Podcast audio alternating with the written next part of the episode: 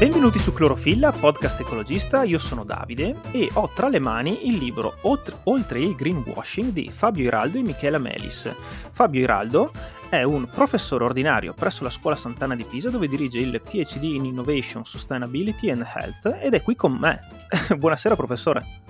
Buonasera, buonasera e grazie per l'invito. Allora, io appunto, come dicevo, ho qui tra le mani un libro che è da tempo che volevo leggere perché mm, mi occupo di web marketing per lavoro e mh, mm, l'argomento sostenibilità, come avrete capito dai 50 e passa episodi di Clorofilla, mi piace molto, mi interessa, mi sta a cuore e mi sembrava un testo fondamentale da leggere. Primissima domanda, siamo vicini a, alla notizia di Patagonia che ha fatto questa cosa di vendere tutte le, il 98% credo credo, di, di, Patagonia è andato nelle mani di un'associazione che si occupa di mitigare insomma, gli effetti del, del, riscaldamento globale. Con questa mossa Patagonia è andata oltre il greenwashing oppure, oppure no?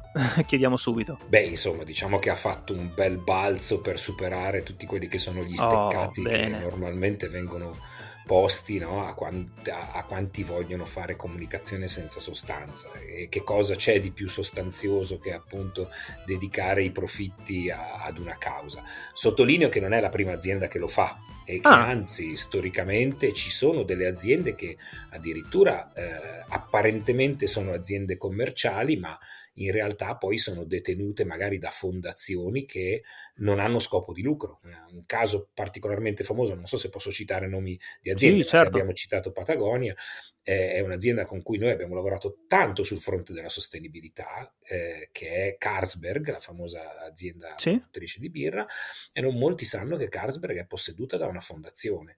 Ah, per cui il fatto che siano molto impegnati sui temi della sostenibilità è anche legata in parte a questa loro matrice. Ma ripeto, ci sono molte aziende che hanno questa, questa caratteristica. Patagonia ha fatto una scelta molto simbolica, no? oltre che concreta, perché ha deciso chiaramente di eh, sposare la causa della sostenibilità e quindi non è semplicemente una fondazione senza scopo di lucro, ha proprio destinato i fondi derivanti dai profitti alla causa e quindi a finanziare il miglioramento dell'ambiente.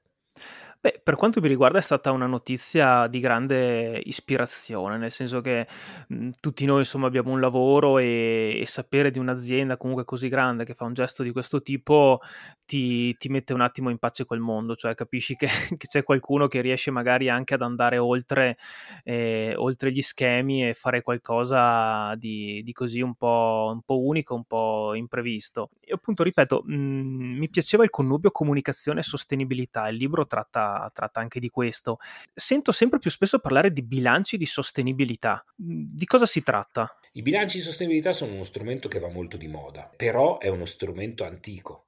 Uno strumento che nasce negli anni 70, addirittura del secolo scorso, sotto forma di, eh, aveva un altro nome, si chiamava bilancio sociale, e però nasce con gli stessi obiettivi che ha oggi il report di sostenibilità, e cioè di affiancare alla rendicontazione economico-finanziaria delle aziende, che è quella che agli imprenditori e anche agli azionisti, agli eh, stakeholder normalmente eh, preme di più, interessa di più, una rendicontazione su variabili che non sono legate appunto, come dicevamo prima, al profitto dell'azienda, ai margini, agli utili, alla distribuzione degli utili, all'andamento in borsa, ma sono legate alle altre azioni che creano però valore.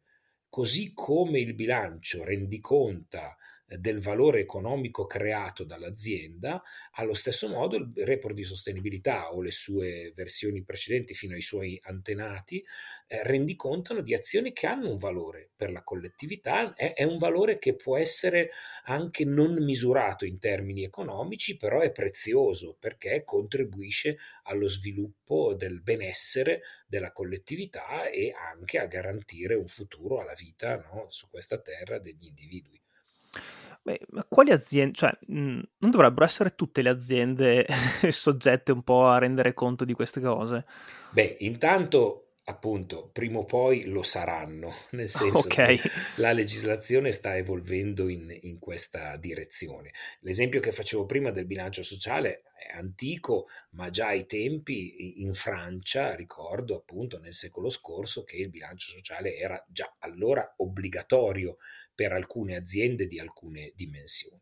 Oggi si sta andando in quella direzione perché quando sentiamo parlare di report di sostenibilità eh, pensiamo a strumenti che, ed è così, sono strumenti di rendicontazione e di comunicazione che le aziende volontariamente adottano.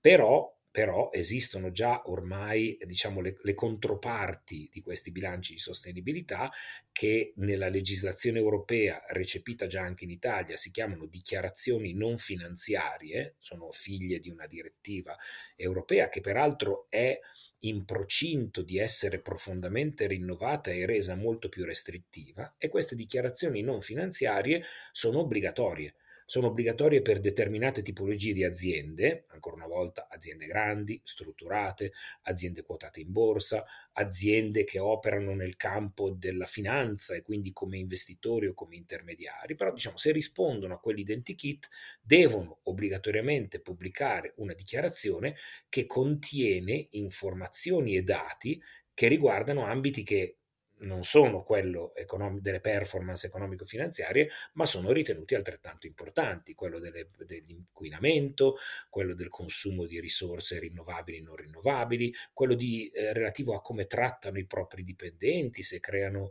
eh, disparità o discriminazioni, eccetera, eccetera. Quindi è, è così per una fascia crescente del mercato, con la nuova direttiva questa si allargherà molto e quindi saranno tante le imprese che saranno chiamate a rendicontare su queste dinamiche, ma le piccole e medie imprese sono lì in allerta, nel senso che sanno che prima o poi questa è la direzione, prima o poi diventerà quello che oggi è il bilancio economico finanziario, diventerà una utile integrazione per tutti quegli interlocutori delle aziende che non sono interessati soltanto alla creazione di valore economico, ma anche alla creazione di valore più in generale etico, morale, ambientale, eh, collettivo. Ecco. Così come c'è un controllo sul bilancio eh, fiscale, c'è un qualche tipo di controllo su questa sorta di bilanci oppure sono, certo che sì. il termine, puramente uno strumento comunicativo, nel senso che... No, no. Le dichiarazioni non finanziarie devono essere, diciamo, sottoposte alla revisione, così come accade per il bilancio economico-finanziario,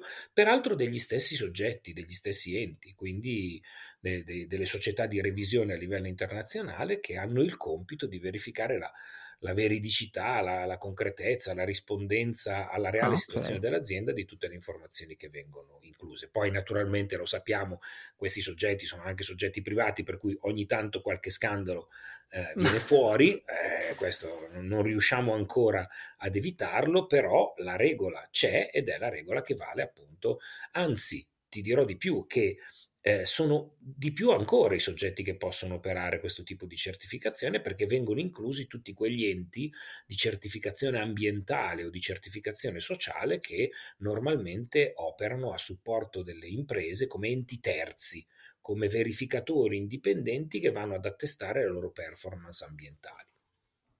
E questa attenzione che viene riportata nei bilanci di sostenibilità, che sono anche comunque strumenti di comunicazione, è sintomo comunque del fatto che le aziende sono orientate verso, verso il dare un'immagine di loro stesse che sia quanto più possibile sostenibile. Ed è da qui che nasce un po' il famoso greenwashing, no? Sì, il greenwashing è eh, la faccia oscura della comunicazione eh, delle aziende. Io riprenderei quanto dicevamo all'inizio, ovvero l'imprenditore, quanto l'imprenditore crede in quello che fa è fondamentale. Quindi ci sono imprenditori che fanno gesti estremi come quello eh, che ha fatto Patagonia, ci, tutti gli imprenditori però gli imprenditori che, che, che, mm, si occupano di migliorare le proprie performance ambientali, di investire eh, in iniziative che vanno a beneficio della collettività, dei propri dipendenti, eccetera, hanno un, un, un driver, una motivazione etica eh, molto forte. Ne, ne sono convinto. È difficile che oggi ci sia eh, l'imprenditore che diciamo, in malafede costruisce intenzionalmente una comunicazione ingannevole, eh, specificamente mirata no, a fregare il consumatore. Sì, ci saranno anche questi, ma la stragrande maggioranza degli imprenditori che comunicano sotto profilo ambientale e sociale lo fa in buona fede. Questo però non, non li esime dal poter incappare comunque nel rischio del greenwashing. Perché? Perché il greenwashing non è semplicemente il tentativo di fregare intenzionalmente il consumatore. Greenwashing è tutte le volte che qualcuno, un'impresa tendenzialmente, comunica delle informazioni o delle, diciamo, enfatizza eh, delle azioni compiute in termini ambientali o sociali esagerando nella portata oppure okay. eh, rischiando di sovraenfatizzare quello che è il reale beneficio per la collettività. Quindi se io sono un imprenditore che in buona fede ha fatto un investimento per migliorare, che ne so, le emissioni di gas serra e quindi, come si dice oggi, no?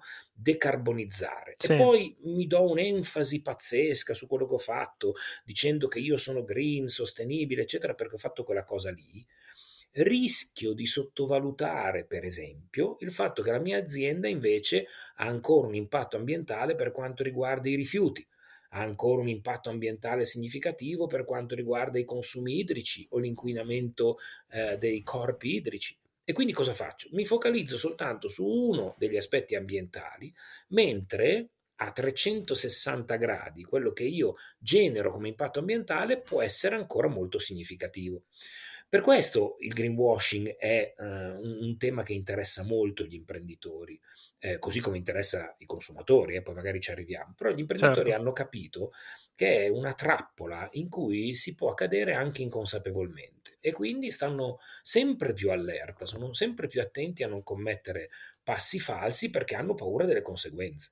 Ecco, questo è proprio una cosa che, che volevo approfondire, nel senso, eh, da, da, persona che lavora appunto in ambito marketing, purtroppo ho anche questa impressione, nel senso che a volte il mondo dei social tende sempre a polarizzare qualsiasi posizione, quindi anche nel momento in cui un imprenditore comunque fa una scelta che va a togliere una fettina, piccola o grande comunque che sia, del proprio impatto ambientale e cerca di comunicarlo, è sempre un po' difficile azzeccare il tono e si rischia appunto di incappare in questo meccanismo per cui uno, non lo so, ha decarbonizzato, cioè ha, si è affidato per dire a un, fon- a un fornitore di energia elettrica 100% rinnovabile, però appunto ha ancora tanta strada da fare sul, sul, sul consumo di risorse e quant'altro, però qualcosina l'ha fatto e magari lo comunica nel modo sbagliato e subito i social tendono a dire eh però c'è il discorso rifiuti che, che non funziona bene e quindi tiene un effetto, un effetto opposto. Mm, non lo so, secondo me bisognerebbe anche, sì, sono d'accordo che in linea di principio vanno scovati i furbetti che tendono a ingigantire, però il greenwashing comunque è il sintomo che, che c'è tanta attenzione su, questa, su, questo aspetto e sul, sul, fatto che gli imprenditori in qualche modo a volte cercano di, di fare qualcosa, no? forse bisognerebbe anche essere un sì. po' più indulgenti, vorrei fare l'avvocato del diavolo. No, no, ma questo è sicuramente, è sicuramente vero, è quello che dicevo prima, bisogna anche comprendere il fatto che un investitore... Eh, che abbia appunto dedicato tante energie, tanti soldi, tanto denaro ad un progetto di miglioramento ambientale di cui l'imprenditore magari si, si innamora, eh, voglia, no, frema per, per, vederlo riconosciuto dai propri stakeholder. Quindi molto spesso il fatto di voler comunicare magari in modo affrettato per poter incassare il risultato il prima possibile è anche spinto no, da questa frenesia di, di, di, di vedere riconosciuto quello che è il proprio impegno o, o appunto dall'essere spinto anche dal fatto che eh, si, si, si, è innamorati di quello che si è fatto e quindi si vuole vederlo riconosciuto. Purtroppo il greenwashing è impietoso, non fa differenza tra chi inganna consapevolmente e chi inganna inconsapevolmente, perché eh, tutta la legislazione a tutela eh, del, a, contro il greenwashing è a tutela del consumatore. Quindi il consumatore viene tutelato a prescindere dal fatto che le comunicazioni ingannevoli siano intenzionali o non intenzionali. Questo è il vero punto eh, qualificante, se vogliamo, no? di tutto eh, l'assetto normativo che eh, contrasta il greenwashing a livello europeo e a livello nazionale. Sono regole che si, che si applicano ai claim, cioè a quelle dichiarazioni che il consumatore fa relativamente ai propri prodotti, proprie, alla propria azienda, alle proprie performance sociali o ambientali. A prescindere, considera in modo neutro. Eh, hai voluto comunicare al consumatore che eh, sei zero CO2, cioè azzeri completamente sì. le tue emissioni di CO2 io ti devo sanzionare perché purtroppo non si può azzerare le emissioni di CO2. Forse le hai compensate allora esatto, sì, sì, ma non esiste un'attività industriale che arrivi ad annullare completamente le emissioni di CO2. E quando tu dai un messaggio di questo tipo al consumatore, io sono convinto che il consumatore che, e l'imprenditore che lo comunica lo voglia fare in buona fede per poter vantarsi di quello che ha fatto e incassare un risultato meritatissimo. Però dall'altra parte il consumatore non può essere eh, eh ingannato, no? non può essere fuorviato da questa comunicazione e quindi e quindi vado a punirlo sostanzialmente. Ecco, perché io immagino che eh, i biscotti che io utilizzo per fare colazione, che sulla confezione hanno scritto da farine prodotte da agricoltura sostenibile, dietro questa frasetta ci sia comunque un, insomma, tutta una serie di regole che mi permettono di poterla usare. Allora, tu considera una cosa importante che io sottolineo sempre con tutti gli interlocutori aziendali che a vario titolo ci interpellano. La legislazione europea, le norme che esistono, sconsigliano fortemente, per non dire quasi vietano, salvo diciamo rarissime eccezioni, l'uso di termini così roboanti e così generici nelle pubblicità. Cioè, per la legislazione europea contro il greenwashing ehm, diciamo, non dovrebbero esistere pubblicità che dicono ecco il mio prodotto green o sì. ecco la mia, eh, no, la mia proposta totalmente sostenibile, qualunque essa sia, di servizio o di prodotto. Consentono l'utilizzo di questi termini soltanto se sono accompagnati da claim più specifici, esplicativi, che chiariscono bene perché quel prodotto può essere definito, normalmente si accetterebbe meglio, più sostenibile dei suoi concorrenti. Ecco, il, mm. il, più sost- il sostenibile in termini assoluti o altre dichiarazioni appunto assolutiste come zero CO2, eh, prodotto totalmente naturale, eccetera, vengono guardate con grandissimo sospetto e normalmente vengono sanzionate dalle authority con per la garanzia del mercato, come per esempio da noi il garante per la pubblicità. Vengono accettate delle diciamo, altrettanto eh, affascinanti ed efficaci affermazioni che però sono ben motivate. Quindi io ti devo dire, da agricoltura sostenibile, sì. poiché, e poi ti devo spiegare, ma in modo che sia immediatamente identificabile dal consumatore e facilmente comprensibile perché considero quell'agricoltura sostenibile. E le informazioni che io do al consumatore devono essere facilmente intellegibili e in grado veramente di provare, di dimostrare che c'è una notevole differenza, c'è un vero beneficio ambientale legato a quelle pratiche, in modo tale da considerare davvero quel prodotto come più sostenibili del, de, di altri presenti sul mercato. Perché se io ho introdotto un'innovazione che però fanno tutti i miei concorrenti allo stesso modo, eh beh, eh, il garante per la pubblicità, per esempio, dice non puoi vantarti di essere green se la tua stessa soluzione è la prassi comune sul mercato. Pensa a chi dice la mia carta è green perché è riciclabile al 100%. Insomma, la carta riciclabile al 100%, è vero che ci sono diversi livelli di riciclabilità, ci sono carte o cartoni che sono più facilmente riciclabili di altri, però diciamo ormai è prassi abbastanza consolidata sul mercato proporre degli imballaggi che siano facilmente riciclabili, quindi definirsi green o sostenibili soltanto in base a questo è, insomma, è, è, è difficile che, che venga accettato. Ecco. E invece gli ESG Gli ESG sono una riformulazione più elegante, Sì. no? l'abito che oggi è di moda, eh, per declinare la sostenibilità nella dimensione di impresa. Per anni ci si è chiesti che cosa vuol dire per un'impresa perseguire lo sviluppo sostenibile, cioè aiutare la collettività, la società a raggiungere gli obiettivi di eh, sviluppo sostenibile e appunto si è cercato di declinarlo in dimensioni che fossero alla portata dell'azienda.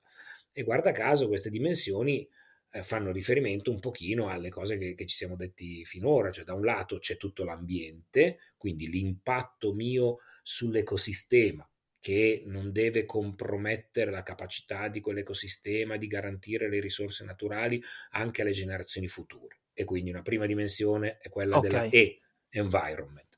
Poi c'è tutto l'impatto sulla collettività e quindi sulle comunità locali, eh, su come io sostengo lo sviluppo del territorio, per esempio, sulle mie iniziative che portano dell'indotto locale, eh, su come coinvolgo le comunità locali cercando di tutelarle rispetto alla mia presenza sul territorio che può essere eh, ingombrante, eccetera, eccetera. La S, social. E poi c'è, naturalmente nella S di social rientrano anche eh, tutte quelle variabili che si riferiscono ai lavoratori dell'azienda, quindi le discriminazioni di genere, per esempio, che vanno naturalmente evitate, le pari opportunità eh, di altro tipo, il trattamento dei lavoratori, il loro sviluppo professionale, eccetera. Questa è la S. E poi c'è la G, che è una dimensione relativamente più nuova nel concetto di sostenibilità, ma molto antica per le imprese, che è la governance. La governance vuol dire quanto è trasparente la mia eh, azienda, eh, chi sono i suoi amministratori, i suoi componenti eh, del, del, consiglio di amministrazione, come vengono eh, nominati, quali sono gli, or- gli, organi deliberanti nella mia azienda, quali sono le garanzie che la mia azienda abbia un comportamento etico quando va a siglare contratti, per esempio, con la pubblica amministrazione, eccetera, eccetera. Quindi sono le tre dimensioni che, considerate tutte insieme, eh, connotano la sostenibilità dell'impresa, l'impresa come buon cittadino. E invece gli SDG? Gli SDGs sono invece l'altra faccia della medaglia, cioè quello che le istituzioni eh, a livello internazionale e quindi la politica le policy a livello mondiale chiedono alle imprese, ma a, a tutti gli attori eh, del, della collettività, noi compresi, eh, i cittadini. Gli SDG sono i Sustainable Development Goals, cioè gli obiettivi di sviluppo sostenibile che le Nazioni Unite hanno fissato eh, nelle loro priorità per poter indicare la via a tutti coloro che hanno un ruolo Ehm, diciamo non soltanto produttivo, ma anche nella vita eh, comune quotidiana, per esempio i consumatori, eh, nella nostra società. Quindi gli SDG sono grandi obiettivi che a loro volta sono 17 grandi obiettivi, tra i quali vi sono ancora una volta obiettivi di natura ambientale, obiettivi di natura sociale, come per esempio la lotta alla fame nel mondo, eccetera. E questi obiettivi vengono declinati in sotto-obiettivi e vengono proposti a tutti gli attori economico-sociali della collettività come possibili eh, benchmark, come possibili, come posso dire, elementi di orientamento da eh, trarre come ispirazione per i propri comportamenti se si vuole perseguire lo sviluppo sostenibile. Quindi un'azienda che adotta gli SDGs vuol dire che è un'azienda che si fa ispirare dalle Nazioni Unite e dagli obiettivi che queste hanno fissato, decidendo di contribuire a vario titolo al perseguimento di uno o più degli obiettivi di sviluppo sostenibile. Fantastico.